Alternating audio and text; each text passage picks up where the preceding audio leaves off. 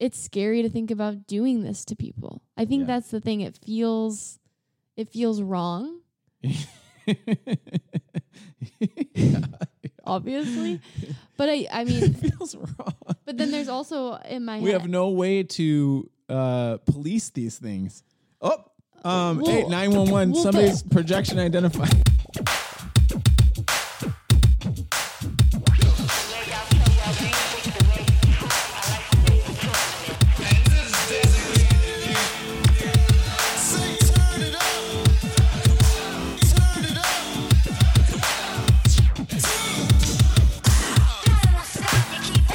Everybody, welcome to No Small Thing, the podcast dedicated to helping you live a less certain and more curious life. I'm Scott. and I am Mace. Welcome to episode 122. That's it. Yes. Welcome everybody. Yeah, I Um, mean, it, it, it- I mean, we start every week with some sort of random. I just, I just say the first thing that comes to my head, but it is very strange. That's 122 episodes. It is because I'm like that's 60 plus 60 I plus 2. thinking about like that. That's the way my brain just works. I'm like two whole hours worth of time. Like I don't know, those numbers just feel significant to me. No, I mean our earlier episodes just seem so far away in the distance now, and I personally feel like the the general vibe of the podcast has mellowed. Like I think in the early days we were so giddy about doing it, and we were like, I mean, I'll say speak for myself. I was personally just uh, blown away, and I don't know the right word. I, I, I was I was I was blown away that that there was a space where we could just pop off on topics that we thought were interesting. We could just be curious and do it and it was just we we just talked about this, a container for that Container. space to pop off. I was giddy, So, welcome. and I still am, but like, yeah, Yeah, I guess the giddiness is worn off. Not as exciting. it's very exciting. It's just it's uh, Boring now. we're just here We're recording just- this dumb we're podcast. curious. We got putting these talking this microphone. We're gonna talk about a defense thing.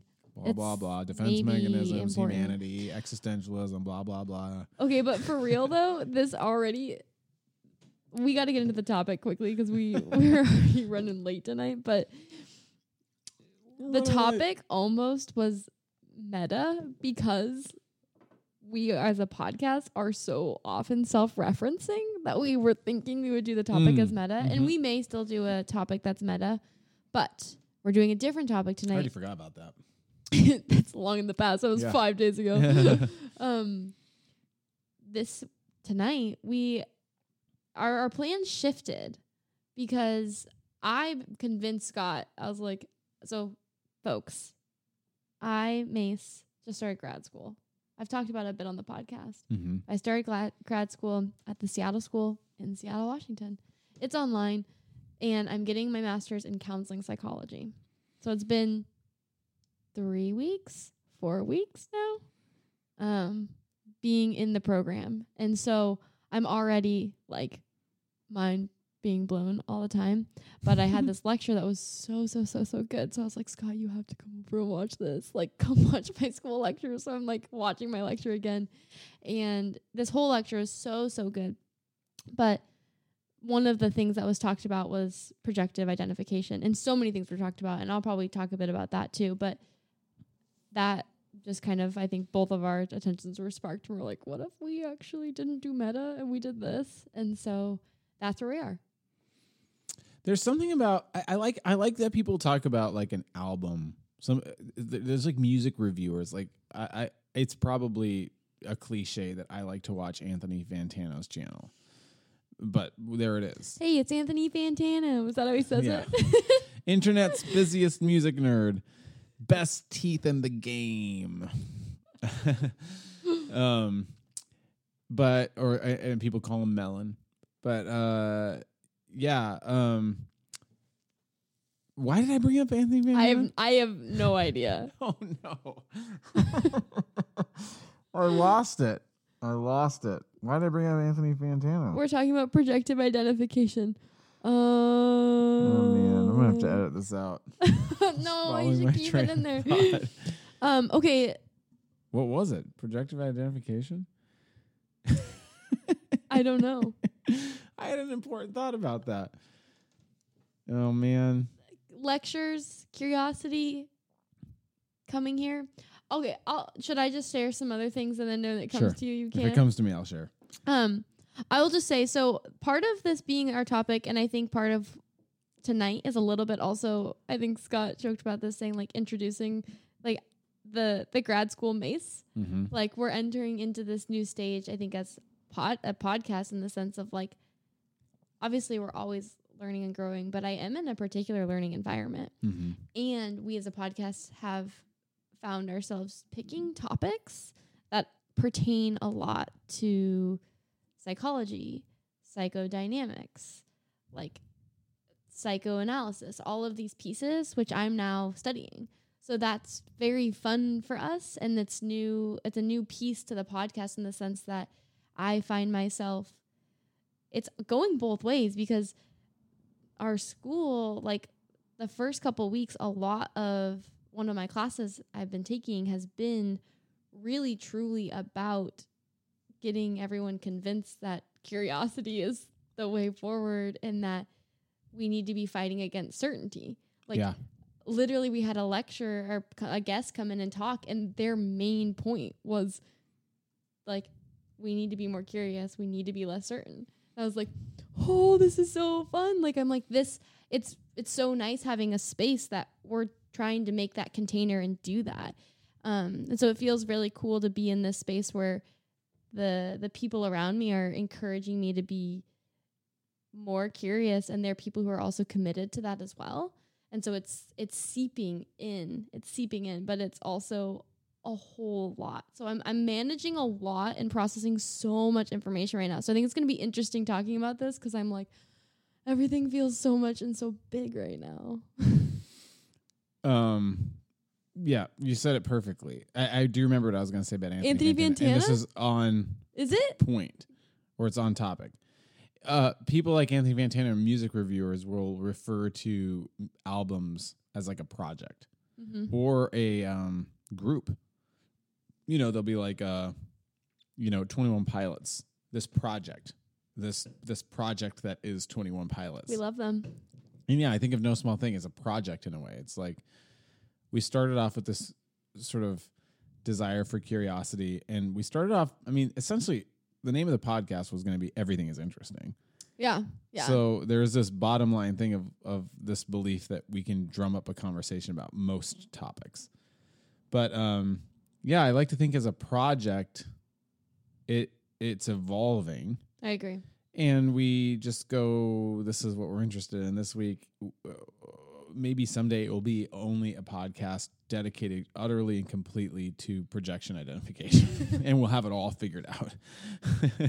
I don't people think like so. That they really went all in but it took remember that episode episode 122 when they did projection identification that planted the seed to this To new this- podcast the new podcast where they deeply understand narcissistic behavior and the effects of projective identification in early childhood relationships with yeah who knows honestly with where you're going with your school Um. Yeah.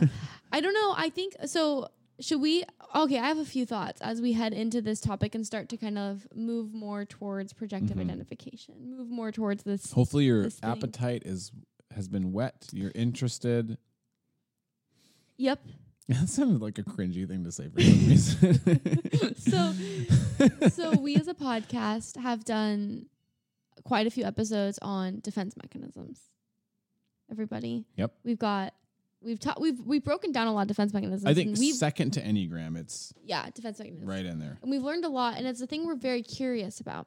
And one thing that I've been thinking a lot about in terms of curiosity is like, I think if we are really being curious and engaging in the world, like, I think almost daily we're changing our minds or changing the way we're thinking about things and being open to that and not Yeah. being like stuck, which is interesting because I think, I think it's a good thing we have a podcast that's charging us to be curious because I think without being conscious in it, it's really easy to fall out of curiosity. I'm always falling out of curiosity and like often can be very set in certain ways of thinking.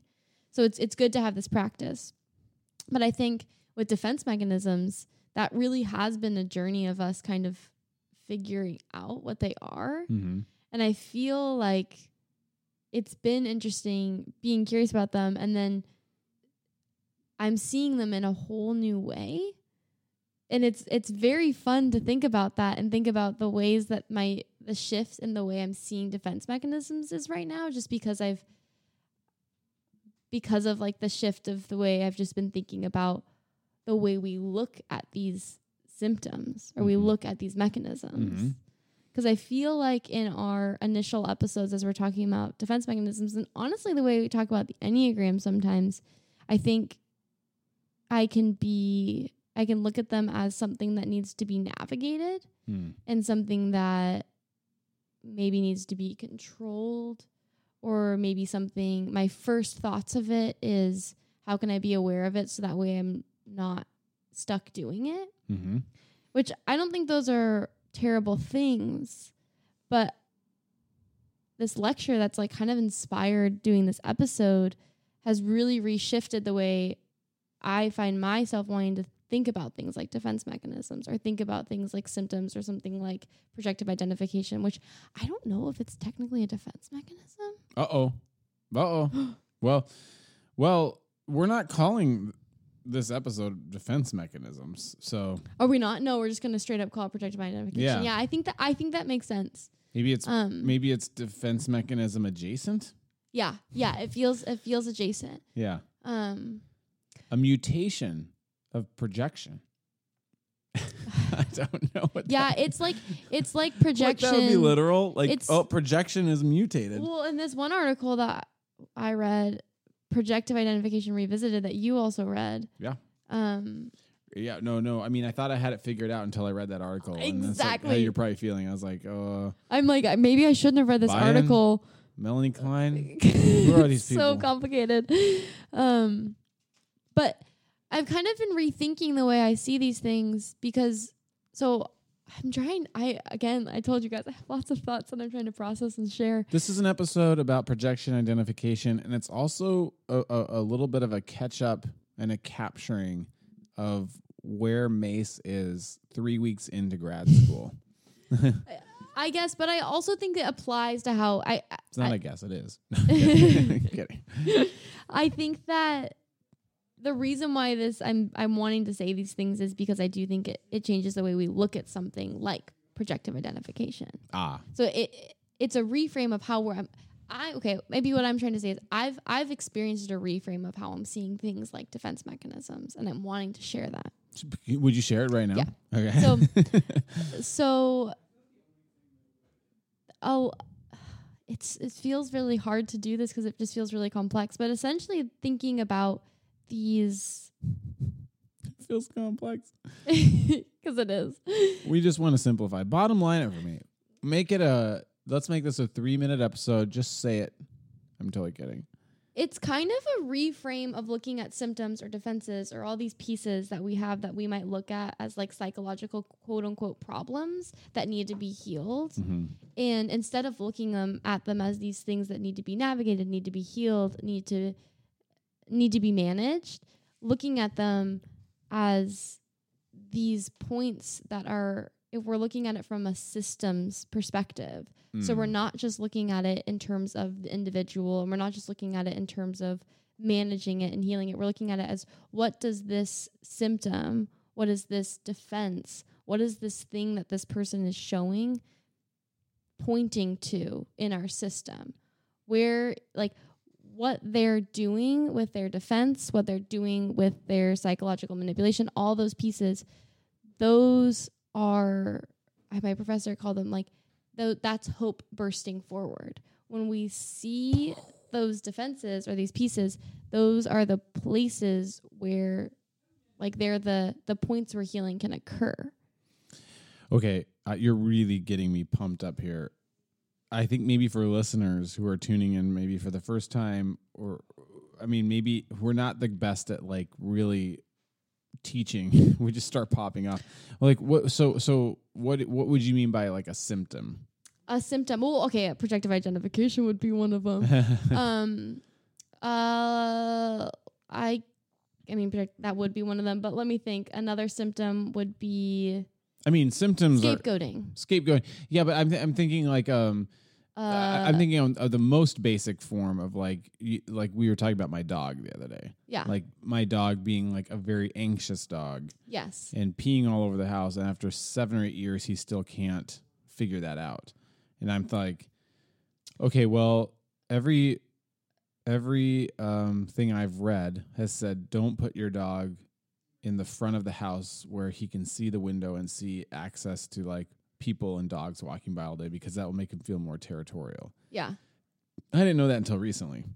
So he's peeing all over the house, and I'm like, this is a problem. I'm like, well, that's a symptom of the problem. The problem is that you've put him in front of the window. Right. You know, Right. And uh, that's the thing that needs to be addressed. I, that, that's the way I kind of hear th- think about symptoms. Am I wrong? no, I don't think you're wrong. Yeah. And I also think, I mean, we could pull it back even more and think about Dodger as a symptom, just Dodger the entity, Why do we get a dog? a symptom of like the the complexities of family. You know. sure, yeah, the yeah. system the system of the family dynamic and what is the symptom of dodger i don't know that's probably too weird Meta. um meta no, but, but but I think you were saying essentially you were saying through your lecture or whatever that that that the symptom is the holy person.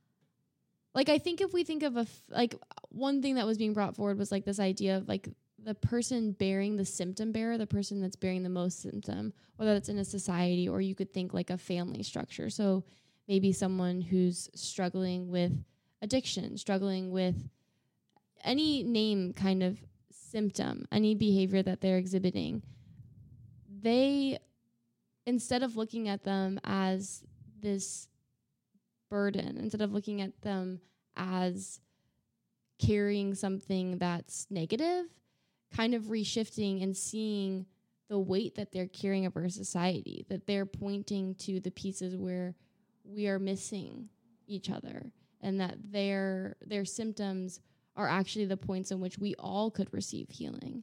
And I think if you think of like a further pull it back system, when we look at the injustices we're experiencing in our world today and the people who are bearing the symptoms of them, like they're they're the ones taking the brunt for society and they're often the people like that are the healing points. It's really complicated. And we're also reading the uh, pedagogy of the oppressed So good. which is is so good but it, it it continues to kind of remind you that like how complex and complicated it is. And like that the pedagogy of the oppressed is kind of essentially like making this point of for healing to occur or for societies to be mended or justice to be had essentially the oppressed are the ones who have to be the ones to kind of do the work for both the oppressed and the oppressor. Hmm.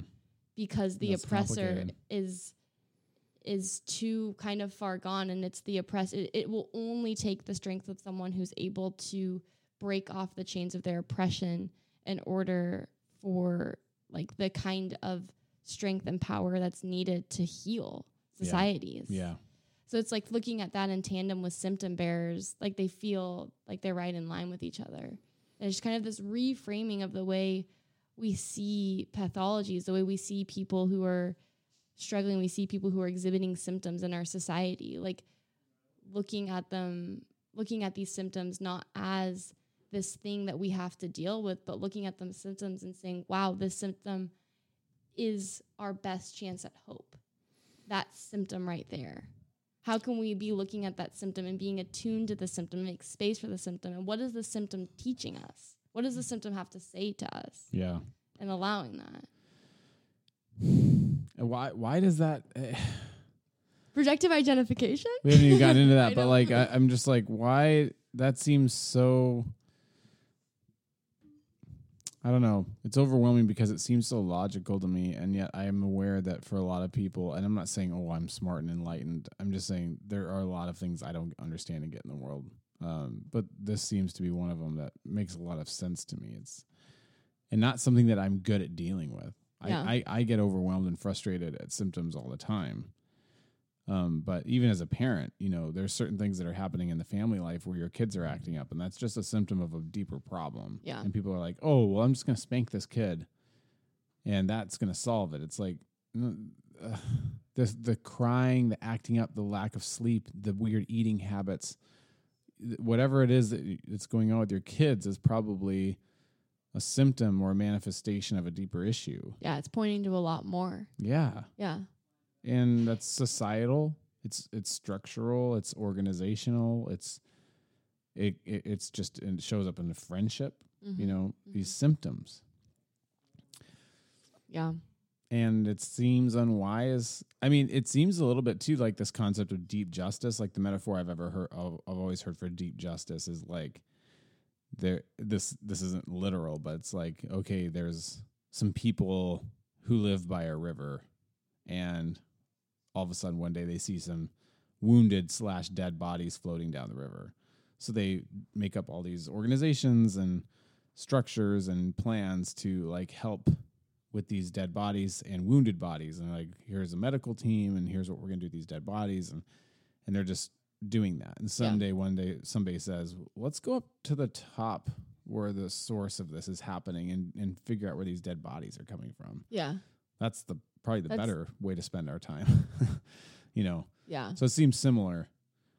Like, uh, you know but we're talking about like psychology here too. Yeah no i mean i think uh, yeah i think it's it's similar to that. I think it's interesting because i think logically like all of these things i would have said yeah i believe but there's something that's like i feel attuned to my heart thinking of it like the way i think for me especially is like i'm heading into this program to like hopefully do work in terms Mhm. of like working Mhm. with people and like working with healing and i'm like this is a conscious reframe that I want to keep in my mind. Like it's like Mhm. this is going to take time to sit in, but I'm like this is honestly it, it does feel like a reframe in my soul for me because I think I've I don't know. I think it's I think it's good. Well, so we said we were going to do 20 to 30 Oh, minutes, and we're already 22 minutes. We haven't even talked about projection identification. Okay, okay, should we get into Everybody, it? projection identification. Yeah, These- so this is one of those symptoms my professor casually mentioned and then everyone was like, "Tell us more." And so we thought we'd do it as a topic. So this is go look it up. I mean, that's the thing. It's like you. We're just talking here. You can go look it up. We're we're Right. We're we're providing. This is what I said about like Robert Krulwich and Jad Abumrad, who host Radiolab. At the very end, they were like saying the conversation is like putting is like a warm fire. Yeah. We're just we're just providing an experience. You can go. You can go. We're not. You go look up ide- projection identification. Right, and you're probably gonna have a better understanding if you go and look it up. We're you're really gonna see if you're curious about how people are. If you're curious to listen to two people try and understand a complex topic and work Right. together to try and understand it and do our best, then that's that's what you'll get sticking around. You Let's know? really get into it though, because I'm really interested in this topic. Um, okay, so what is it? Projective identification. So there's like so many pieces to it that I'm trying to understand because it's it's not projection, Yeah, but it but involves it, projection. it involves projection, and it involves splitting. okay. They always say splitting happens first, and everything I've read thus far. Okay, so so so could I take a quick, very, very quick stab at explaining those two things? Yes, you definitely can. Go ahead. I think the splitting refers to almost a different splitting than the one that we know of. Oh, of. goodness. Which is this is another thing I'm learning about psychology more and more is like object for one person means something completely different for someone else. Yeah, and we So- also have to understand that like the people that are listening. This is this is the thing that's happened to me too with preaching, right? We got to keep in mind that our audience right now is not your professors at the Seattle school. I know. Or, I know I have to always keep that in mind in my brain right now. you know, these are these are uh, it's it's just uh, everyday normies like us out there listening to podcasts. Like we don't need to worry about this. right. And like this was all brand new information to me like Yeah. a week ago. Yeah. So, I mean, the the simplest form to describe projection as a defense mechanism is there something inside of yourself that is intolerable, and so you throw it out of yourself and put it on somebody else. Projection. Yeah, Yeah. that's projection, at least in the simplest terms of the way I understand it. If I was trying to describe it to somebody on the street, whatever that means. Yep. Um, so so you might be feeling angry, and um, you don't you don't like the fact that you feel angry, and you're talking to somebody, and you go, "Oh, why are you acting so angry?" And the person's like, "What?" And I feel like we're already sort of dabbling in projection and identification there, but um, splitting is where uh, there's there's tension in terms of ambiguity and you, your mind can't tolerate that. So you have to split things up into binaries and black and white. Hmm uh, so uh, you might have a new understanding of splitting but that's generally No, I mean I think that's actually good and helpful in the sense of a simpler term. I th- I think it is like a lot of these defenses, especially as I read more of the literature, it's like these they're studied a lot in early early infancy and childhood. right that's where maybe we would be unwise to go into that state Right. So we won't go into that, but I guess it might be good and brief to say I'm going to read the Wikipedia definition of projection identification in a second. we have all this really great technical stuff that you've gotten from your school but like i did do that today i read i read your big long article and i I- just like to paint the picture everybody mace has like a very like uh professional academic article for for a master's level class Honestly. I read this whole thing and I was like, let me just look up Wikipedia. and honestly, I'd read this thing after I had just woken up from a nap. I was like, okay, I got to read this thing for the podcast. And I woke up, I sat up in bed. It's like 26 pages. And. I'm reading this thing on my phone and I'm like interested, but I'm also confused. So confused. You didn't have to read it all. That was nice of you. No, that's my my own personal uh, value system at play. Oh my goodness. Um, I know in this this article, it's like it's obviously making a lot of caveats and like nuances to Yeah. the a definition because they would have something to say against this definition. But anyways, No, I'll no, read this definition. Um, pro- this is just from Wikipedia, and I'll probably pause at points. So, projective identification is a term introduced by Melanie Klein and then widely adopted in psychoanalytic psychotherapy. So, I'm learning about Melanie Klein now. She's Mhm. an object relations therapist. And Bion. He's another big one. Yes, he is another big one referenced in this. My friend And- Sean's always bringing up Bion. And she's the one who kind of brought this first idea of melon or of projective identification came up. And she did a lot of work with infants and a lot of work with mothers specifically. So for her, these a lot of these things, which I think this is the an interesting piece of like we we kind of are pop culture psychology people and what we talk about. And it's like, oh, these are the defense mechanisms. And then there's always it seems like all these studies on children that Oh, side note, I do under, I do like to say again in, as a, as an encouragement to us in no small thing, is like reading the history in this article is like somebody like Melanie Klein starts the conversation, then Bion adds, and then all these other people started adding and clarifying right and changing. So that's exactly what's happening here. We're entering into the conversation. Exactly. We're we're the next. We're the next. Well, yeah, that's the thing We're is not the because next. it's like We're not the researchers, but because people would say the way we think about projective identification now is probably not the same way that she wrote about it. right. Okay, so here we go. What is it? I feel like people are like, I'm- what is it? According Somebody to the, say according it. to the American, I know, true, Psychological Association, land the plane. The expression can have two meanings. One, in psychoanalysis, projective identification is a defense mechanism in which the individual projects qualities that are unacceptable to the self onto the another person. And that person internalizes the projected qualities and believes themselves to be characterized by them appropriately and justifiably. Dang. Okay. Well, do you want to keep reading? Is A lot to unpack. I mean, there is more because there's a two second, there's a second piece. But Okay. so I'll read that and then we'll get back to it. Okay, go ahead. Two, in the objects relations theory of Melanie Klein, projective identification is a defense mechanism in which a person fantasizes that a part of their ego is split off and projected into the object in order to harm them or to protect the disavowed part.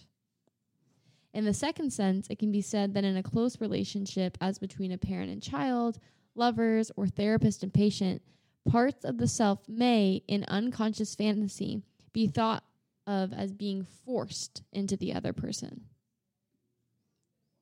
Okay, I'll pause it there. I feel like we should. what are your thoughts? I feel like we should just go deep diving on the part one. I think so too. I think so. I think that's the the more probably juicier bit and the part that we can actually have thoughts on. The Melanie Klein stuff is confusing. Yeah. No, it is. Yeah. Side note: check in, checking in on our mics. I How's think it you going? should still talk a little closer. Okay. Checking in. Here I, I feel am. like you're talking up here, Um, okay, here we go. I'm getting a, a new grip on my mics. Um, okay, do you want me to reread the one that one again, and then do you want to give me your thoughts? yeah, yeah. Let's do that. That's a great way to do it. Um, okay.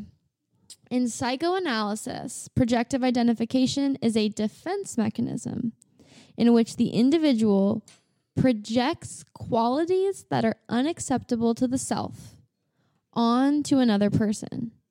And that person internalizes the projected qualities and believes themselves to be characterized by them appropriately and justifiably.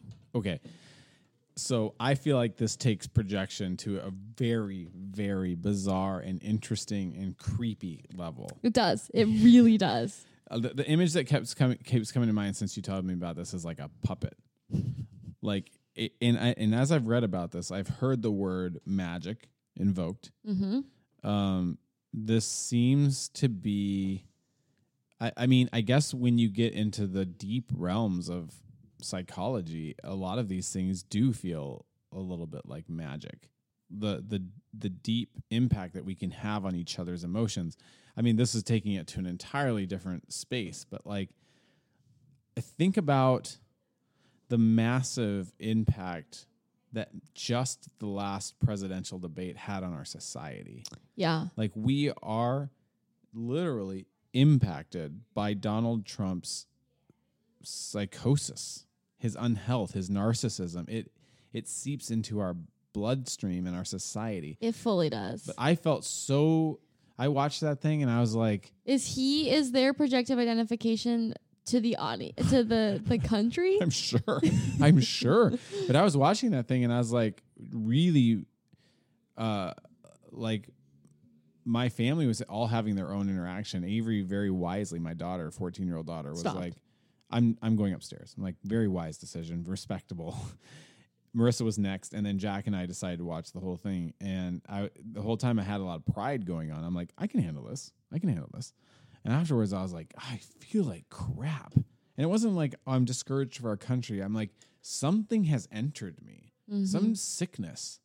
That energy that Donald Trump was putting out to that thing, I'm like, it is in me right now, and I feel sick. Mm-hmm. Like that is intense. so so I, I guess I guess that's a long roundabout way to say like my my uh, in terms of magic and this interpretation of what I'm hearing in this definition is like there its projection is like you're you're you're placing something on somebody that's inside of you that you don't want. So everybody for the the basic I'm I'm assuming is like a sadness, an anger, uh, a sense of blame, A, and a frustration, a feeling like you're not organized, Yeah. a feeling like you thrust it outside of yourself. So you don't want it. You don't want that feeling, and you don't want to confront it. Yeah, you don't want it or maybe this is another thing maybe it's not that you don't want it maybe you don't want it but you don't know how to think about it. You don't know how to process it. You can't do it from inside yourself maybe. Yeah. so in order to deal with it you have to project it out. So, so it's in front of you.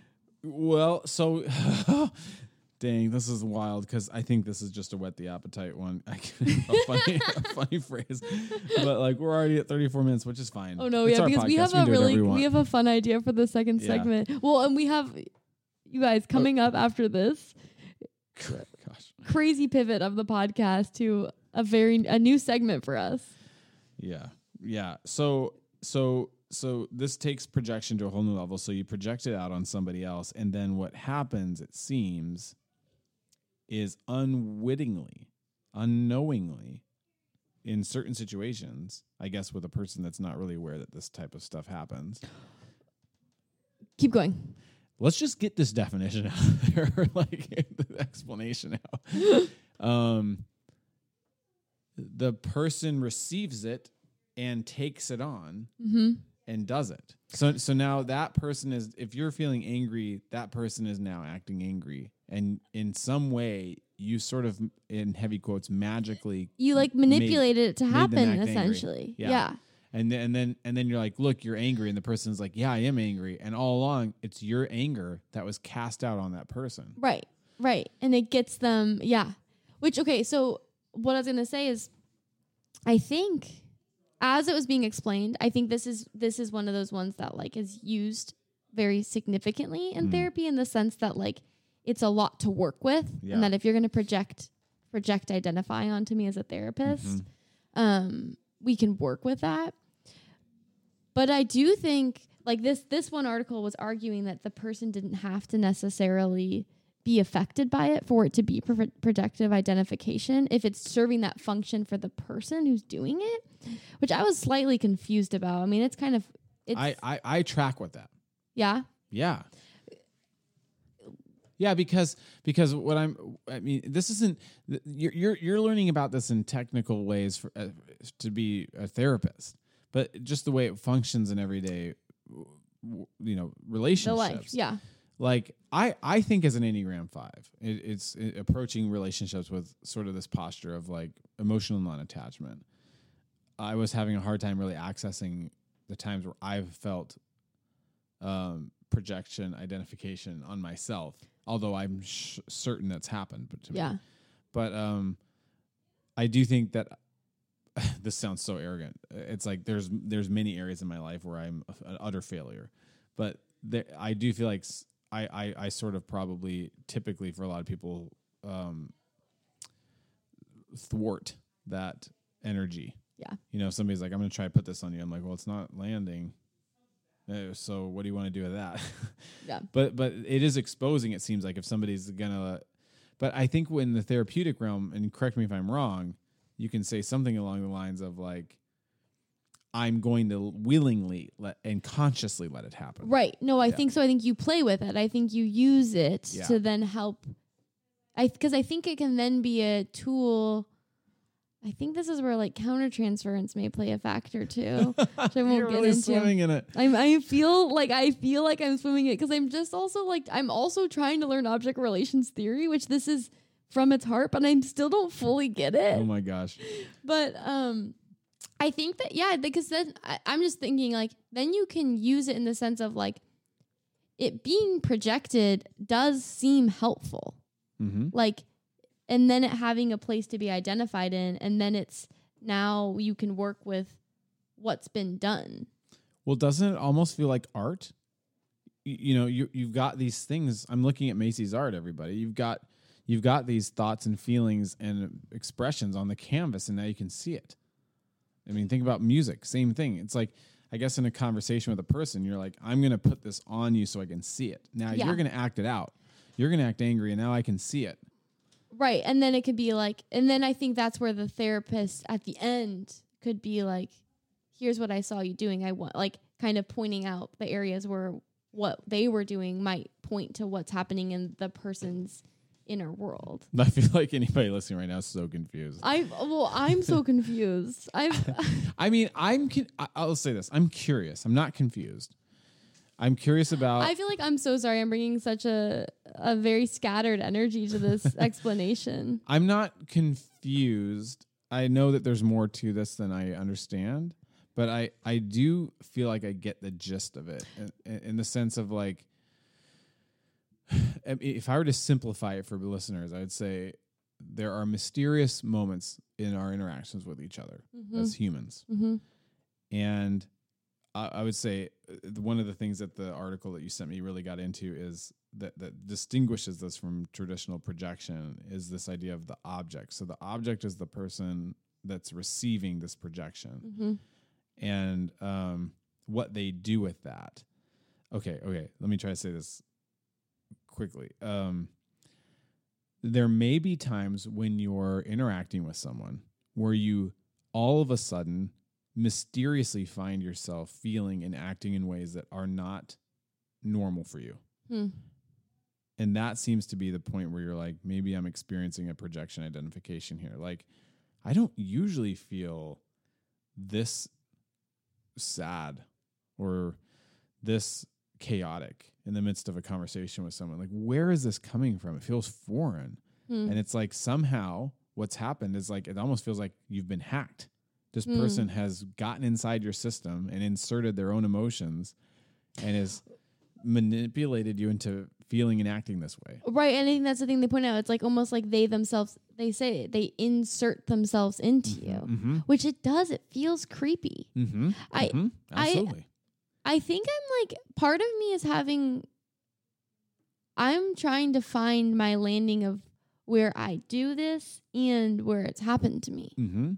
Mm-hmm. Um and I I said this to you like I feel like I've been the least introspective as I normally am on these defenses. Like it's these this feels hard for me to figure out where that's happening because it does feel kind of mysterious. Like I'm like Mhm. how is how does it happen? Mhm. Like how do we get from the how does it transfer? How does Mhm. it get projected? You know, what is done it doesn't feel very clear the mechanisms for which the the projection gets inserted. You know, does that make sense? well, it makes sense in the sense that you said it's mysterious, and yes, it feels mysterious. I mean, one of the things that grabbed my attention, which is why I thought this was going to be, and it is, an interesting topic, because you said that there are times the way this manifests itself often is there is a insecurity in ourselves mm-hmm. and we create situations where we do projection identification so that the, the so that the relationships and the interactions that we have confirm the insecurity. And we sort of make those happen. We set we set those situations up those scenarios up.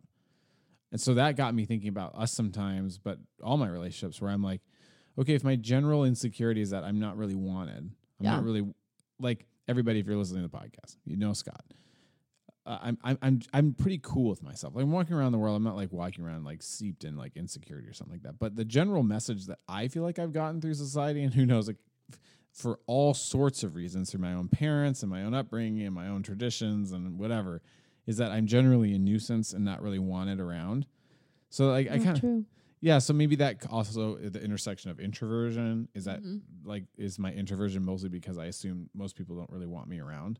Hmm. um and so, so then Mm. so then you create situations where that assumption is going to be confirmed you know i'm i'm going to be act a little annoying i'm going to bring up and i'm going to be a little bit high maintenance i'm not i'm going to be not so lighthearted and everybody's going to be like you're being kind of annoying and i'm like right i am annoying you're right Yeah. i already knew that Yeah. thanks you know is that is that it? that was my that was my initial understanding of projection identification when you explained it to me but we've also grown in Yeah. Well, I know. I think I think that that's I've I think that's a piece of it. I I from what I'm starting to think of it, it's almost like you have this thing inside of you, you don't know how to manage. You project it onto someone, but it's not like I don't I don't know if you always look at it to me, I don't know if you always look at it and are able to see that it's okay. Okay. The difference between it and projection to me feels like projection, which is I think was what you were kind of describing, mm-hmm. or maybe not having projection. Like it doesn't feel like it's looking to confirm your feelings about yourself. It almost feels like it's looking like it's trying to take them out of yourself, put them into this other thing and have them exist over there so you don't have to deal with it. Like, I don't know. Does that make sense? I would just say I, I think I think the the thing that I'm curious about for listeners and for me personally is to have this new framework to pay attention to when you may be um, blaming some someone for ha- for bringing a bad energy into a conversation. Right. Okay. There it is. There it is. I do think, okay, what you just said, I feel like is some part that was kind of described of like, you can go and enter a situation without realizing it subconsciously needing to like you're feeling a certain way Mhm. you're not able to feel that way. So you project, identify onto that person. Then that person starts feeling that way and starts acting that way. And then you go and get mad or respond to that person acting that way. Even though it's it's essentially You. you acting that way. Yeah. It's you who's done and set up the situation where that person you've you've dealt the cards and you're maybe psychologically expecting that to happen. You're wanting that to happen. But I feel like it's all happening on this subconscious level. It's it's so wild. It's it seems like something that some sort of it would be this would be the premise from some for some crazy movie. Yeah. But it's what is happening. And when when I read about it, when I hear about it, I know it's true. Yeah. I know I've done it and I know I've experienced it and I know it's happening all the time. I know it makes me want to. I mean, so when we come back eventually, we are going to try and deep dive like kind of a situation that we've Scott and I have had that maybe highlights it. Um, but I feel like I'm I'm definitely wanting to pay attention even more. It it feels like one of the hardest to track for some reason to me, which I don't know why Not that for me. is. This one feels easy to me, and I- and and I'm saying I've I've read this article and I know it's deeper and I know there's layers to it, but um, in terms of the ones we talk about, uh, I guess maybe maybe I don't know I don't know. I mean, that's awesome. I'm not saying I'm smarter. I'm just saying this one seems. This just I'm just like yeah projection identification like we do this. People do this. No, I that's the thing I think I think we are always doing this. I think I think I think almost there's a piece of me that's like to uh, there's there's a part of me that's like is not my entire existence maybe projective identification. Maybe- maybe. you know what I mean? No, I know, I know. I There's think- definitely certain relationships that I can 100% see it being yeah. a large piece. I- we, this may come up in our in our little conversation about our fight, whatever that was. But like, I do feel like maybe one of the energies between the two of us is that I I don't take it on as quickly as maybe others do with you. Mm. I could Mm. be wrong, but um, well, if you are trying to project identify with me, Yeah, which is interesting because I feel like you also can project identify whatever we're now coining that Yeah. as a verb. I think stop it could project identify. I think it could be like positive things. No. Feeling great about yourself. Oh, well, there's another thing. I mean, I, I I'm feeling slightly dissatisfied this episode, just the sense of like, I, I think when we've done defense mechanisms in the past, you you present for 30 minutes of on one, Yeah. and then we take a break, and then I present for 30 minutes. I don't know why this one seems so much. Maybe it's because it's so new to us. It seems so big, but I I I, I want to say. For me personally, a big takeaway that I'm going to be, be paying, paying attention to in the weeks and months, years, life ahead Yeah. is when I'm experiencing a mysterious foreign emotion that Yeah. comes out of nowhere in an interaction with someone. Like, where is this coming from? It's not coming from me. I wasn't feeling this until now. And Yeah. now somehow I'm feeling sad. Now somehow I'm feeling angry. It's not empathy. It's not empathy. Empathy is saying, I'm in your sadness with you. Yeah. The this projection identification thing seems to be when somebody like inserts it into you. Yeah. Which uh, and you're and you're not doing it out of empathy. You feel crazy. No, I think that's true and I'm like yeah, this it's sinking in even more. Look It's it up, sinking in even everybody. more.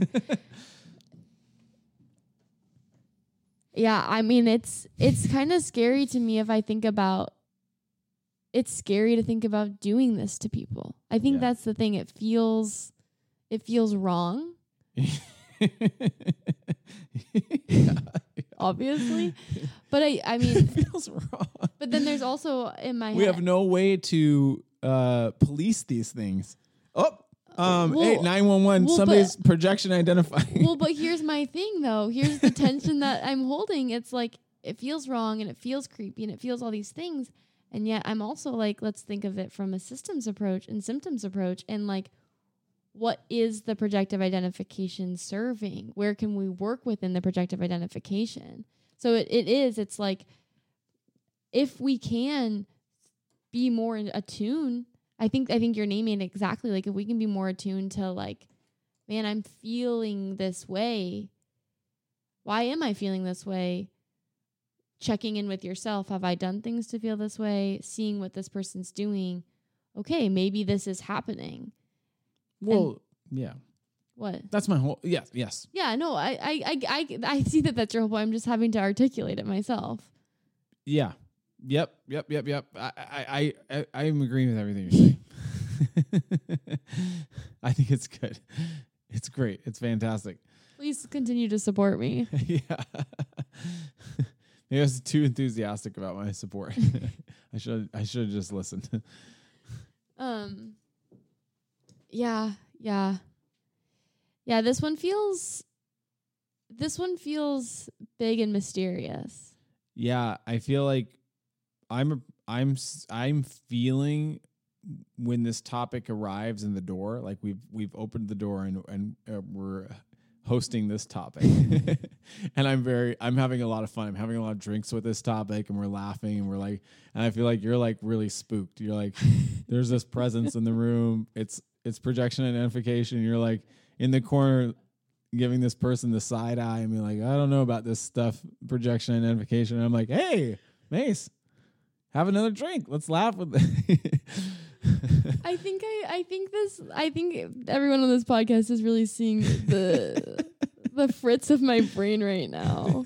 If I feel my brain feels completely and utterly fried Yeah. of information to be honest. You've been going hard this week. Um, so I think that that's this piece too. I'm like, I'm I'm, I'm trying to understand it too much Yeah. to the point where I think I'm overworking trying to understand. That's how I felt the night we did play and I was talking about Winnicott. I mean, I I tried to read a whole book that week and my segment was essentially me trying to sum up this whole book and we both we're both way, way in over our heads. Yeah, yeah.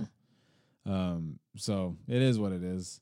I, I I'm I'm No, I mean honestly, I feel like it's interesting you're talking about this. I feel like I'm I was I talking about other defense mechanisms pre this like start of education. I was a lot clearer. it's easier to mm. understand, which I think is this interesting piece of like right now I'm in like the muddy waters of navigating it. You are a f- funny person when it comes to nuance. You know, you and I both you and I both have a funny relationship with nuance because I, I, guess I always say the way you approach things is is very is uh is preferable and more admirable. Like I'm watching you do it, I'm like, wow, that's a, that's a more responsible way to approach these things, you know. But I guess if you approach things with the assumption that there's always more nuance and more depth, and I guess this is the general approach we have on no small thing, then you can approach it lightheartedly. You're like, no, nobody's ever going to get it. The people that have it the most still don't have it. you Yeah. know?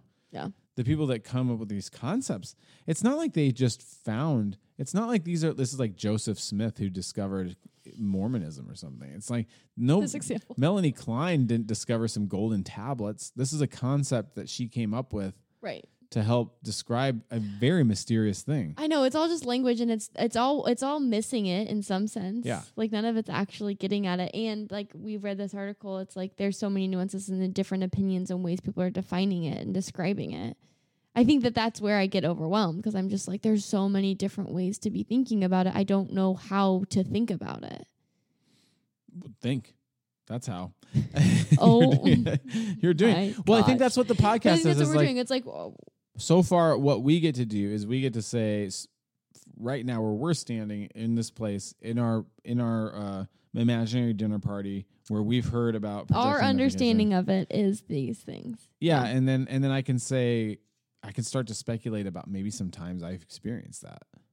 What, what- I, I'm I'm just very interested. I am I am I, my interest is absolutely peaked. Right I know, now. and I wonder, like, this is something that came to my mind in this conversation. Is it just popped in my brain of like the relationship between gaslighting mm-hmm. and projective identification? a hundred percent appropriate. Because I feel like they're doing very similar things. Yes. Um, it's a lot of. I mean, I, I would be curious if the root of gaslighting isn't projective identification. It feels like that might be the base of it. Mm-hmm. is this projecting I feel crazy. Now I'm gonna make you feel crazy. right and i can't handle that Mhm. and i can't handle what's going on so i will therefore project it and i mean also like scapegoating feels to be playing a role in Mhm. this Transference, scapegoating, fantasy.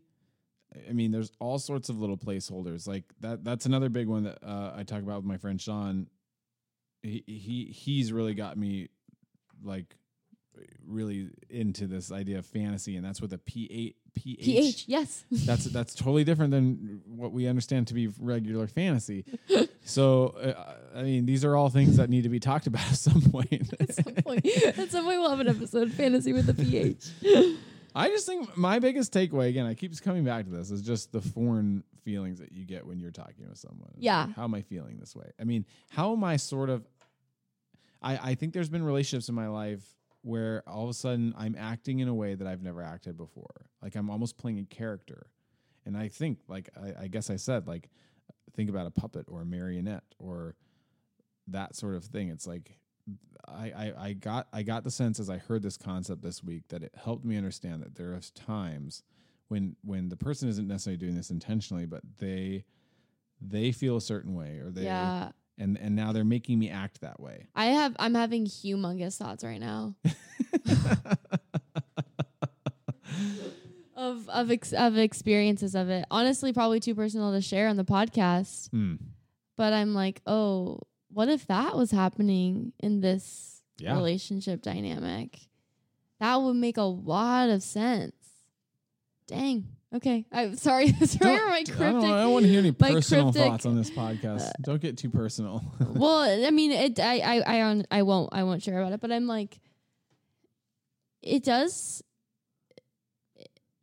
It it might be helpful to go back and look at situations and see and be like, okay, I can see this. I can see what was maybe happening. mm-hmm. That, that wasn't maybe from inside me, Mm-hmm.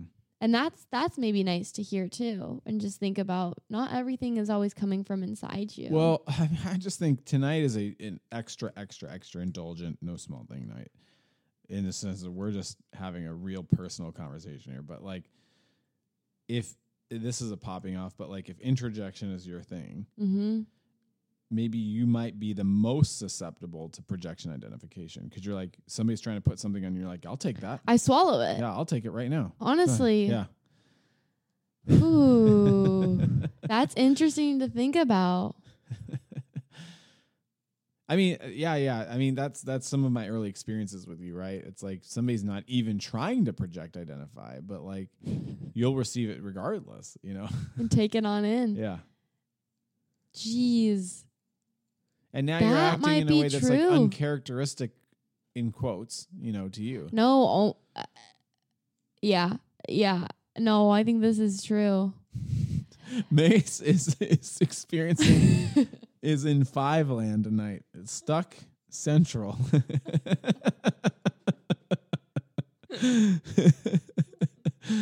Too many thoughts. okay, well, this has been a really good conversation. It's been wild. Do you have any? Do, before we get to our friend Pat, do you have any closing thoughts? Um, I guess okay. My my closing thought is essentially this is as we continue to do defense mechanisms and these like psychological pieces that make up who we are. It's like each one of them really does reveal themselves as not being a small thing and something that's like an invisible force in our lives.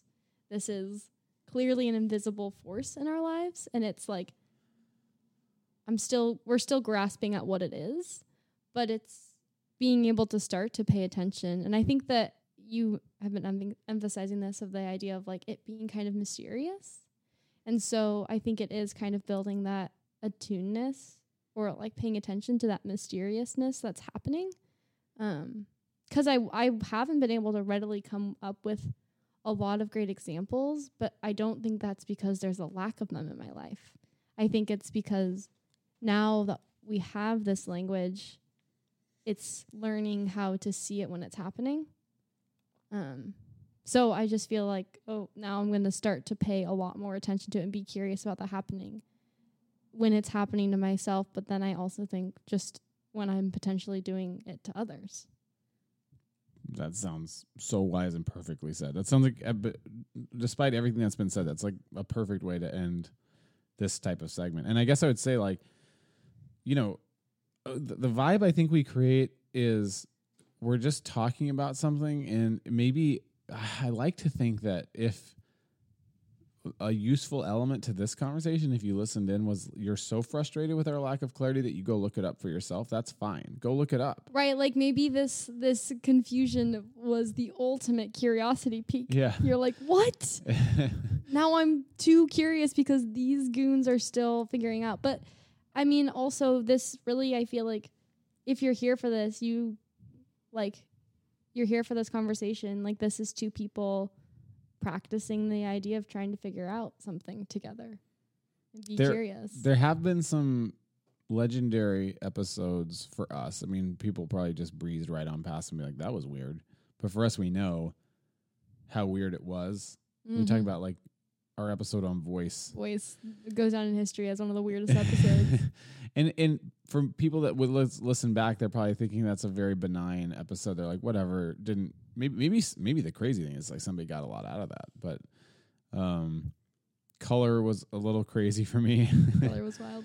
um, but yeah, I mean, maybe maybe an episode like this, it, it it just highlights that like this isn't the type of podcast where we have this like budget. I mean, I'm, I've been listening to Dissect podcast. Everybody highly recommend Dissect podcast, and I just love at the beginning the energy of this. He he always says, um, "Hi, I'm Cole Cuchna," um, or maybe it's at the very end. If anybody's listening, they're like, he does it at the end. it's like Cole Cuchna. He's like, consider donating by Patreon. Um, I he he goes, uh, there's no team behind this. It's just me. Hmm. I love. I'm like, I love that. It's just you. You're It's you're, you're doing the music. You're doing the editing, the research. Bam, bam, bam. And I think that's Are you like a patron? no, I should be with all, all that I've been listening to. I really want to buy some merch. Oh, that And I feel like that counts. The merch is sold out, as we all know. All the merch is sold out right now everywhere. it's really upset. yeah.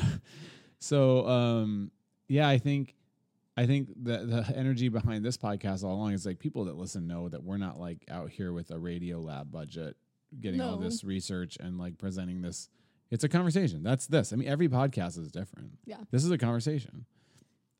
And people know we love defense mechanisms and people know we'll we'll circle back around to this one again when we have a little bit more I can't wait for in like six months from now when we come back to this and we're like, oh, now this we is know. this is what it is. Maybe now we have figured it out. ultimate enlightenment with projection identification. I mean, I still think I am in this headspace where I'm a little bit mystified by it. And I guess maybe I want to be paying attention to times where I might unknowingly be doing it to someone else. Mm. I am definitely aware of times, not always aware.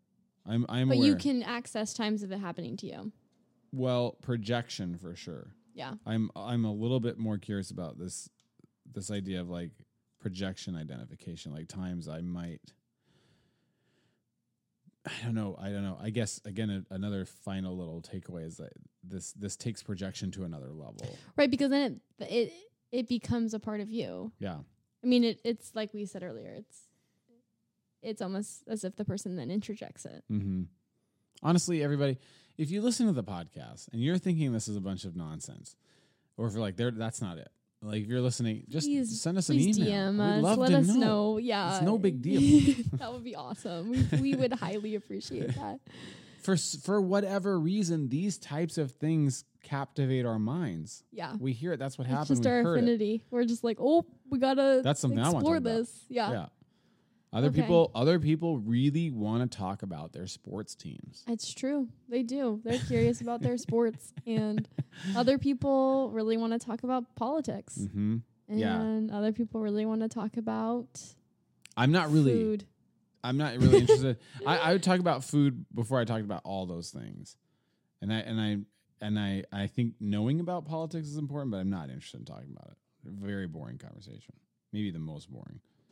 Anyways, Okay. you guys, when we come back, um, we have something a, a treat. mm-hmm. What what you're about to experience is like a giant ice cream cone. Like a, a- It's a true. big- we're handing you a big treat. It's our friend Pat That's a great that's a great way of putting it. and he's coming in with a new segment. a new knows? segment for the pod. Maybe we're gonna maybe we're gonna be a podcast eventually that has multiple res- like s- segments cycling through. yeah. So we got Ruvenations, And now And we've got all big things. you were curious. Your curiosity's peaked. And then we'll come back to say goodbye to you after that. So when we come back, all big things. Boop. I'm like, should I warn people about my breathing? Apologies for the heavy breathing coming up. I was not wearing my headphones. I'll do it right now. Do, do,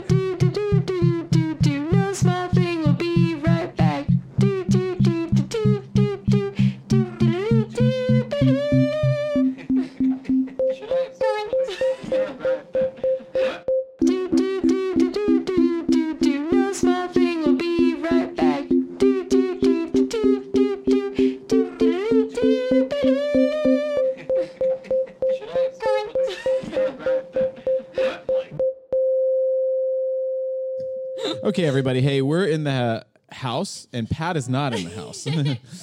um, but we are here with uh, Pat Hodges, our friend, and Our this is our brand new segment called All Big Things With Pat Hodges. with Pat Hodges. Thank you. Uh, um, and so, Pat, hello. Hi.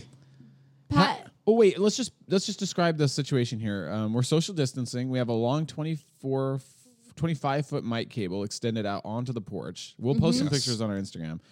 Pat is talking to us through a window.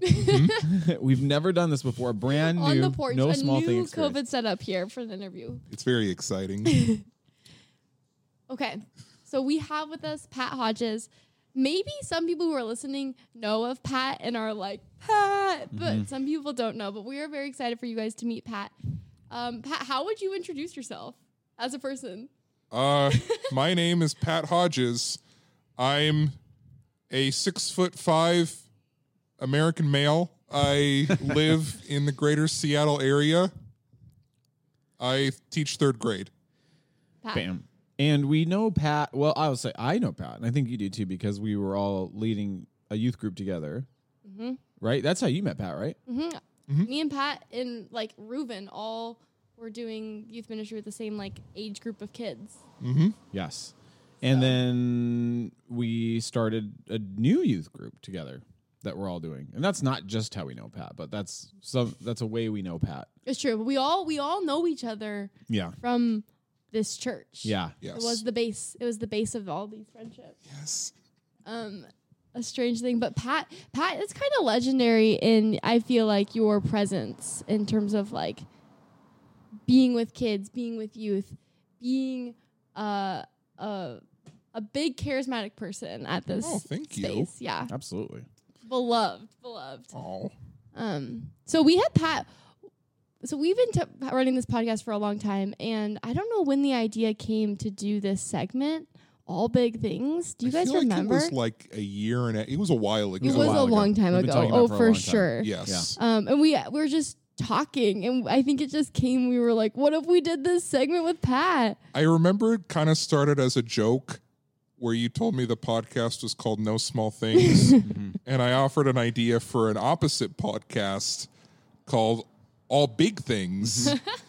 and that's how the idea started. and then we were like, "Yes, wait, that's great. that will be so funny." I mean, essentially it's kind of funny because essentially it's those both phrases are saying the same thing in a different way. No small thing, All big things. I that's actually true Yeah. Yeah. when you think about it, but I do like it. because it's like all big things, like all things are big. Yeah, Which it is would, our- it would be funny if there was a true way to reverse uh, the meaning of our podcast, which we're not going to do here because this is extremely playful and not. What would be the opposite of the, the, things? the, the opposite would be, Ooh. um, I guess, all small things would be the opposite. All small. Things. All, all the Everything things are is small. All Yeah. everything's are. Like taking, Everything like, is tiny. taking something like the Grand Coulee Dam and minimizing its significance greatly. Like this is a big thing and it's very insignificant. that would be the opposite of what we do. this podcast, we take like giant things that are like. we're like You're just not impressed with them. sure, it's a big wall in the middle of the river. Give me something really cool. But I do like all big things. All big yeah, things. yeah, yeah, yeah. So that's where we are. We're here a year and a half later. Very classic Scott and I. Well- like this idea, Oh, and well, then I mean, a lot of ideas have gotten put on hold because of COVID. So That's I'm sure this would have happened Yes. sooner if COVID weren't. I don't know if that's the case. I case. don't Okay, know. that's true. I, I think I'm with Pat on that, but I also we're here. We're here. We're here. We're here now doing all big things. So This is going to be a segment similar to like a Ruvenation, where every once in a while in the middle of a pod, you'll come in and it'll be uh, all big things with Pat Hodges.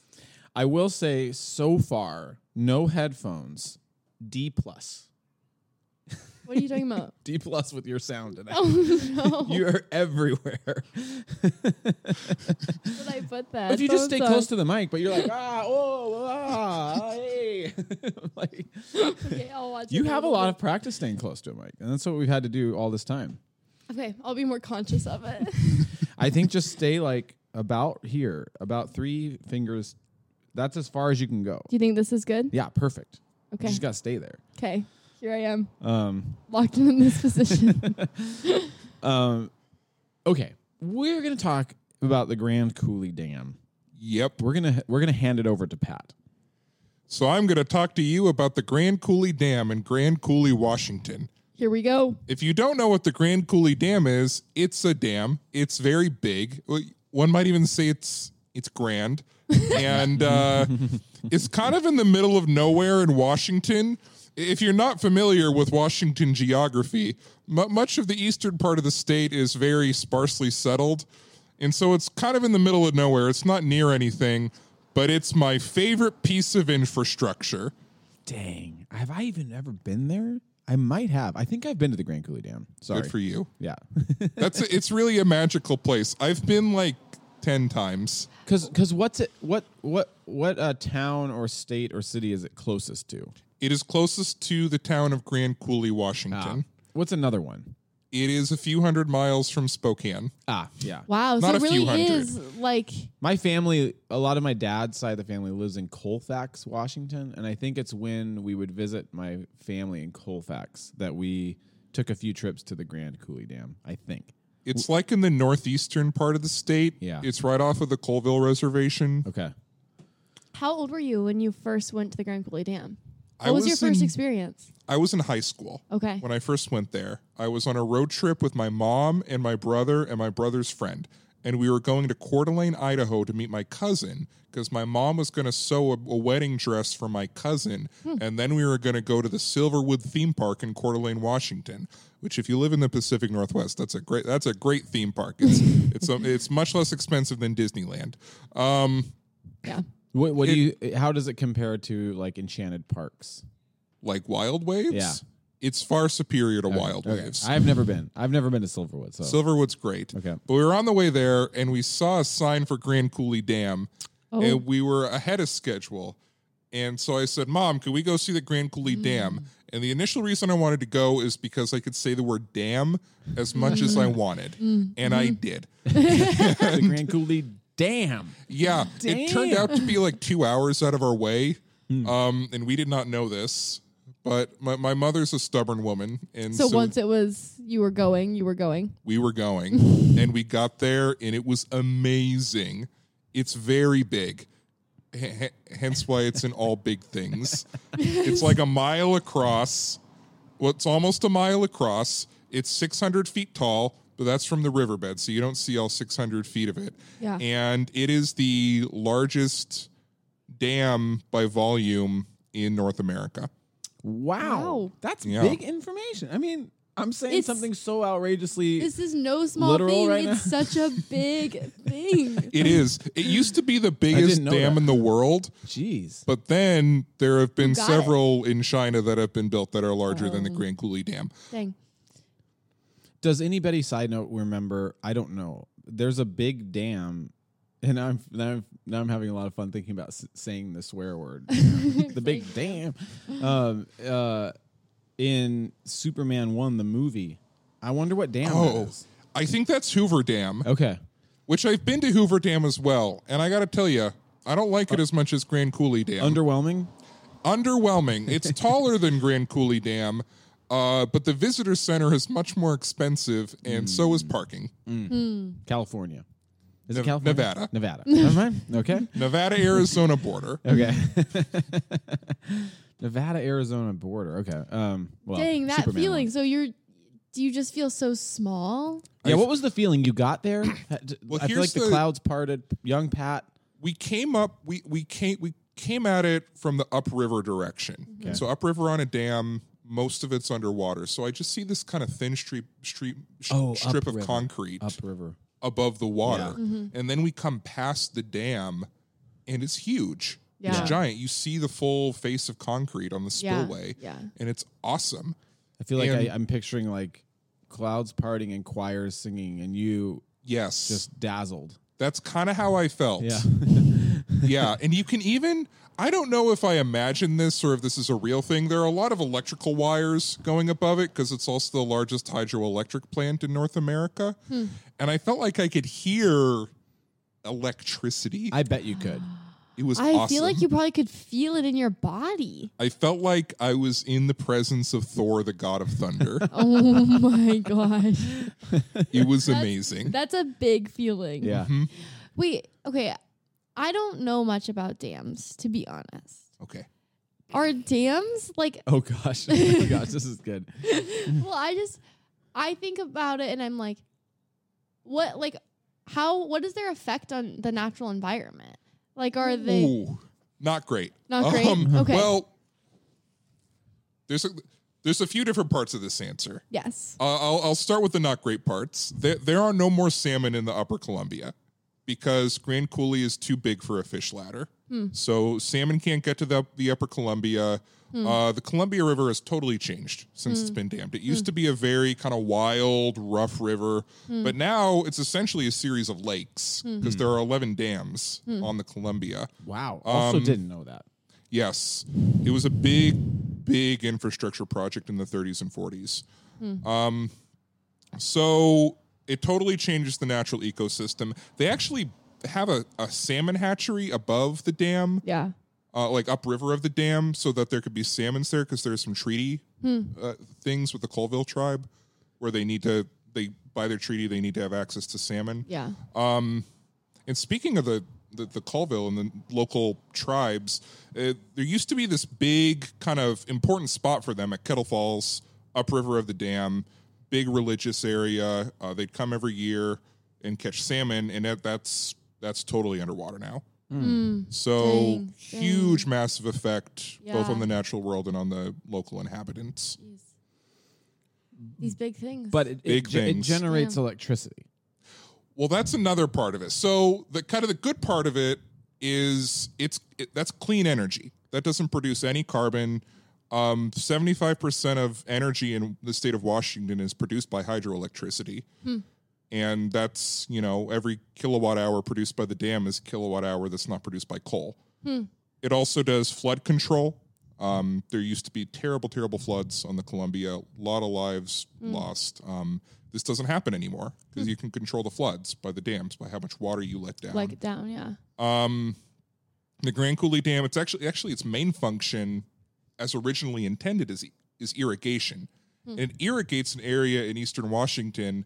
Um, it- they, they adjust exactly how much it irrigates, but it can irrigate an area the size of two Delawares, Holy In eastern smokes. Washington. Wow. and Two that was desert Delawares. before That's pure amazing. high desert. Okay. Oh, I'm feeling so many complicated I- I- I- emotions okay, hearing I- about I- this dam. So have a I, few love thoughts. the dam. I absolutely love Grand Coulee Dam. that's obvious. And with that, it's there's some problems here, Yeah. definitely. Yeah, it's it's complicated. Honestly, it's uh, I, I it's like this is the curiosity podcast. My po- like my curiosity is peaked. I'm like I want to look into this more. I want to like know the people's land that this is and like understand like that effect in their home. Like mm-hmm. that to me it's like it's so I don't know, but it is very obviously it's doing great things for so many people. This is so mm-hmm. complicated. I have I, one one thought I had when you were talking about it is like, I, I sometimes there's podcasts that have all of a sudden some you know like money or budget or like some production people, and I want like the illustrated version of Pat's story visiting the Grand Coulee Dam while he says it. I want to see it like a moving cartoon. and like the, the buzz story. and the like Thor Yeah. like energy Yeah. coming. That I also that's a good idea. Also, now I want to visit the Grand Coulee Dam. Well, think- there's a think I have. laser show at the Grand Coulee Dam Wow. that uh, it's pretty good. It's Where is it? Where do they do it? they they project lasers onto the dam. Dang, Ah, that's cool. I think you mean Oh, Damn. Ah, ah, ah, ah. Not during tonight's segment. no dangs allowed. That is so. I I like is damn damn is considered a swear word it, w- Yeah, I I mean so, it was when I was growing up. traditionally. I'm trying to think. Do you not consider that a swear word? I'm like it's to me it's like not it's not quite a swear word. Like I wouldn't if I said damn on this podcast, I wouldn't walk away and think I swore on the podcast. It's a lighter. It's like a low level. s- th- This Yeah. is how I figured it out when I was a kid. They can say "damn" on Star Trek: The Next Generation, but they can't say shit. Yeah. yeah. That's the it's the that's the hierarchy. It's hierarchy. the It's, it's, like the damn. first of the like the Yes. the harder and then swears. as you move up, it's ass. It's like "damn" and "hell." It's Yeah. like the religious ones are kind of okay, Yeah. even though it's about eternal torment. Isn't Hell, that I interesting? didn't I did not ever grow up with hell being a bad word. I did. I did. Yeah. No, that's interesting. Solid. uh, Like you, you were really growing up in like a Christian house. No, I wasn't. Pat, Pat and I were. Um, do you want to say any other facts about the Grand Coulee Dam? Or I would thoughts? love to say some Okay, facts Here we about go. the we go. Grand Coulee Pat's got- Dam. Well, I'll start with some statistics. Uh, it has 12 million cubic yards of concrete inside it. I don't even. I can't even comprehend that. I can't. Well, it's uh, for kind of dimensions. It's about a mile wide. Its base is the size of four Great Pyramids. Jeez. What? Its base is the size of four Great Pyramids.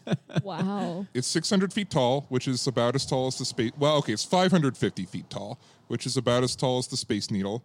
It's just massive. And Yeah. that's from riverbed to the top. So you can't ever see all of that because there's always part of it that's underwater. Yeah. Yeah. Um, it does hold one world record. It has the world record for during its construction, the most concrete poured in one day. In one day, there were 20,000 cubic yards of concrete poured on the Grand Coulee Dam. Jeez. It was a, it was a massive project. There were This is a- 10,000 people who worked on it. Wow. This is in the this is in the middle of the depression. So one of the big it, it was very very popular during the depression because it, it provided a lot of jobs Yeah. for a lot of people. Uh, like the president would come by. President Roosevelt came by at one Jeez. point. President Truman came by when it was finally finished. Yeah. How long did it take to make? Uh, it took like twenty years Okay. to make.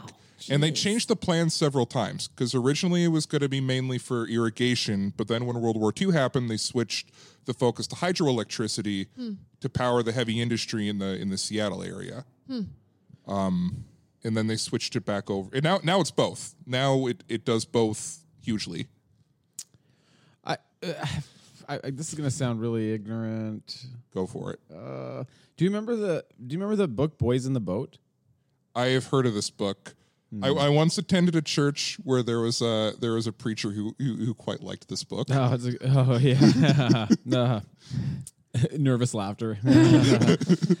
well, I think I think one of the guys in that I think one of the guys in that book goes out to work on the Grand Coulee Dam for summer, but I could be wrong. Oh, well, Oh. that's I'm sure. here nor Well, there. there are 10,000 guys. Right. Well, almost entirely men who worked on it, and most of them were from Washington. Yeah. Well, that, that's where my sense of time and space really could get me because somebody could be like, "Oh, Boys in the Boat was written in the 1960s," or, or Mm-hmm. that all. I, but I like- do think it happened. In, I do think it happened in this Yeah. time. Yeah. I could be wrong. Who, who knows? The fun fact about the workers who worked on the dam. Here it is. So they built they built they built two towns. One for the engineers and their families, and one town was mostly barracks for the single working hmm. men who hmm. came because mo- very few of them came with their families. And there was also the existing town of Grand Coulee. Now, Engineer Town and the town of Grand Coulee were on one side of the river, and the worker town was on the other side of the river. Whoa. And there were a lot of bars in Grand Coulee. And so the workers would, like every night, they'd go through Engineer Town to get to the bars. Hmm. And this became a big problem because they made a lot of noise hmm. while they were coming through. And the engineers were like, hey, that's a lot of noise. Let's do something about this.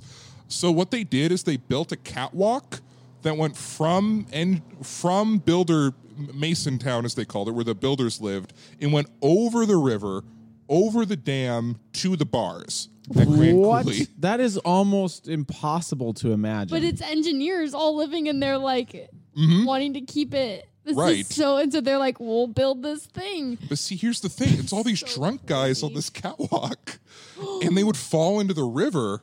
So they hired a former Olympic champion swimmer to just swim around in the Columbia River what? and recover people that fell in. oh my uh, gosh. Weird and wild. This is hard to believe. Yeah, this is what the tour guide at Grand Coulee Dam told me. So he might have been it. lying, but I I, don't believe it. think he was. That is so funny. Oh my goodness. The goodness. swimmer ended up dying, but uh, Goodness. from the river. Yeah, Like he dying? drowned. No. he drowned. There, there were 81 people who died in the construction of the dam. Wow. Yeah, that makes sense. Jeez. Jeez. 81 people that died in the construction of the dam. Yeah, most of them from falling. Yeah, not surprising. There- no- There's no Oh. one inside the concrete. I just got a chill run down my body. Thinking Yeah, of it's. like I mean, Sad. five people would have been a lot. I can, again, my my. I mean, this is turning Yeah. out to be truly all the big I things. know. Like, I know. Well, uh, and- my brain can't really make space for that fact. Well, I know, 81 and deaths. alongside like the probably deaths and lives like moved in order Yeah. for this dam to be built. Yeah. Like alongside that, those are they had to uproot 11 towns yeah, that were in the Jeez. flooded area. yeah. How, how do people how do people make sense of that at the time? Because I feel like it. I mean, it seems like I I guess that was happening all over America in terms of building and construction, Mm-hmm. but like it seems like one death is like okay, shut it down. Let's improve our practices or I don't. know. I think we live in in like a place where most of our products are getting from like places where people are dying or not being Yeah. yeah, dang, that's Which true. like we live in a capitalist society. Labor Yeah. is And that was very common for construction at the time. yeah. It was it was dangerous work. Dang. What else you got for us, Pat? About the Grand Coulee Yeah. Dam, let me think for a sec.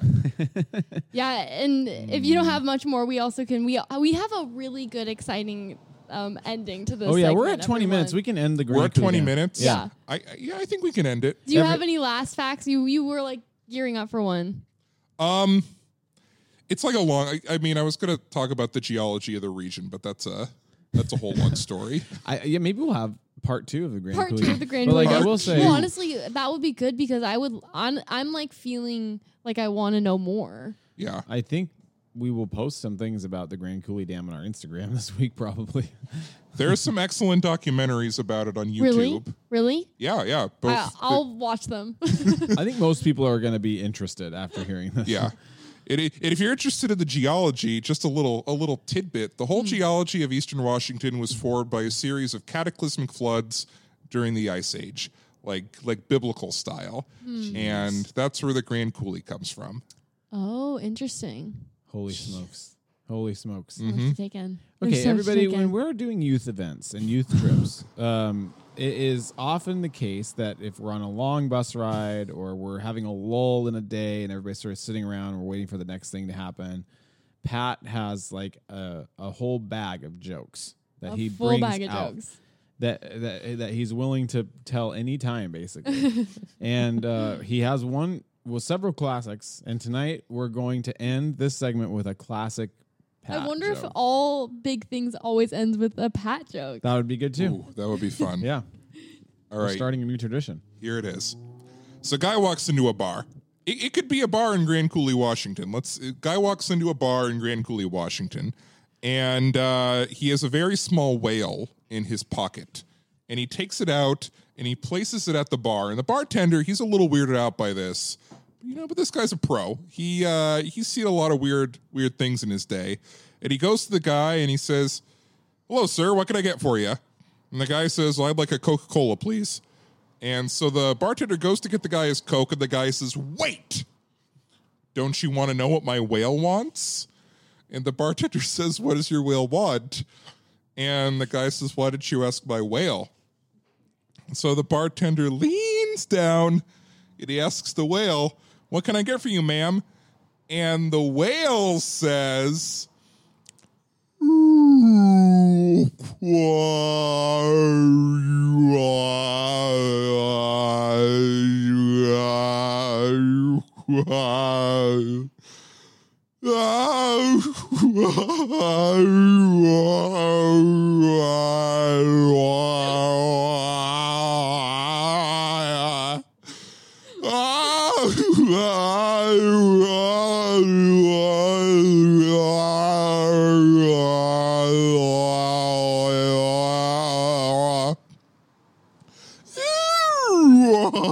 you are, you are, you are, you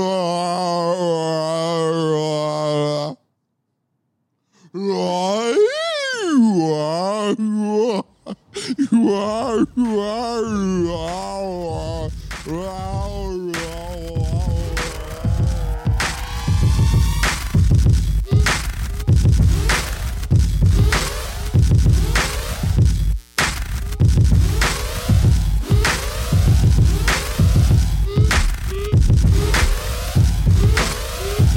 Okay, hey everybody, we are back, and let me tell you a story here. So we recorded, and okay, uh, if you're interested, so Mason and I started this podcast on the fly. When people ask, it's a very interesting thing because I think it's a little bit like publishing. I've never published a book. I would like to publish a book. Scott's gonna do it. yeah, I'd love to do that. And I I am I'm in this stage where I'm still sort of mystified by the process of publishing. Like how how How do you do it? How do same- you yeah. get it on the shelves? Yeah. How do you sit down and actually write a book? Yes. At the same time, I know people that have been published, and so it's like I know it's possible. But any, anyways, it's it's interesting being on the other side of this podcasting world because at the end of the day, this is utterly doable and and it's not easy in the sense of like how time consuming it is, but Right. it- it's not complicated. Once we once you figured it out, it's like okay, now I've learned the skills of how to podcast. Yeah. got it. People people are so Lots mystified by like how you get on iTunes, and everybody anybody can be on iTunes if you're not like saying terrible things on your podcast. It's not. I don't. You don't have to pay any fees. Maybe not that I'm I'm think aware. there's a little fee. like a dollar or something. uh, Very minimal. I think you might pay like an eight dollar monthly fee. okay. Well, I have to pay it. Maddie, fee. Okay. Maybe Maddie, no Maddie. Maddie set it all up for us. Honestly. it's true. So, so if you really want Find the ultimate Matthew. advice, get yourself a friend that will set this all up for you, because that's. that- I mean, honestly, there there would be no small thing without not. Maddie. Forever and always grateful. I would have never set this up. No, it was him making the email for us, which we don't check very Made often. Made an email, we made a have an email, YouTube. no small thing podcast at gmail.com. Yeah. Oh, okay. Okay. So Welcome back, everybody. You were expecting a story, and now you're getting some lovely ramblings. Go ahead. Well, so what happened was we've been using this thing called a. It's it's it's the brand is Tascam. Mm-hmm. It's a little box that's meant to be screwed onto like a DSLR camera. That's meant to give you the capabilities when you're recording on the go. To, Mhm. But we've used this as our podcast recording equipment. Right. It's really hard to interface with. We got it. We got a hand me down. Yes. Yeah, yeah. Yep. After all these years, I've never actually quite known how to work it. It's weird. Yeah. It's a small little box. So we have in front of us this thing called the RodeCaster, which, if you're listening to us now, the sound is actually pretty darn good now, I think. But the first week, it, people had some problems. But this is an actual thing that is meant to record podcasts. Uh, but it, there's going to be some a learning curve. Yes. Bless you. One learning curve is that um, in the in the box with the RodeCaster, they gave us a 15 gigabyte SD card. I assumed it had more, so several times now our recording has shut down mid recording. Because we've run out of space. I have a new SD card, micro SD card, in the RodeCaster this week that has 64 gigabytes. Much So better. We're more. We're more prepared. mhm. So essentially, what's happened is we recorded a segment that was a telling of a story. Mhm. Now, I'll be honest in saying that the telling of the story got very complicated and emotional. So maybe it being disappeared from the RodeCaster was a miracle. Yeah. But we do not have the story today. It It has we ran out of space on the card and it got lost. It was supposed to be a fun, lighthearted ending, and it took a turn and got really emotional. I got very dramatic. but but by the time we ended it, we looked at the board here, and um, the it It's had said the the the SD card it was full. So, anyways, uh, everybody, thanks for listening to No Small Thing. I hope you liked Pat's all big things. I I hope you enjoyed this discussion about projective identification. We love you. Thank you for being on the journey with us. yes, yes, yes. We don't quite know what next week's episode is going to be. We're True. out here working on ideas. We're working on some something light Something light for is sure. the hopes. Something in the ballpark of chips or phones or something outlandish and silly where somebody would think Schools? schools maybe. We were thinking maybe schools. Which that would be medium. That would be I mean we we could go down lighthearted routes, but I also think it would be interesting to just think be curious about our schools. What's our schooling was like, the school systems. I could pop off so hard right now to schools.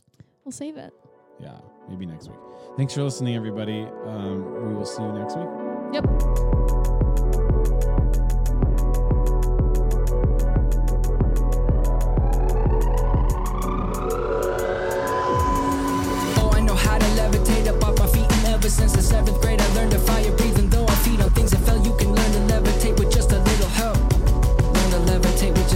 help.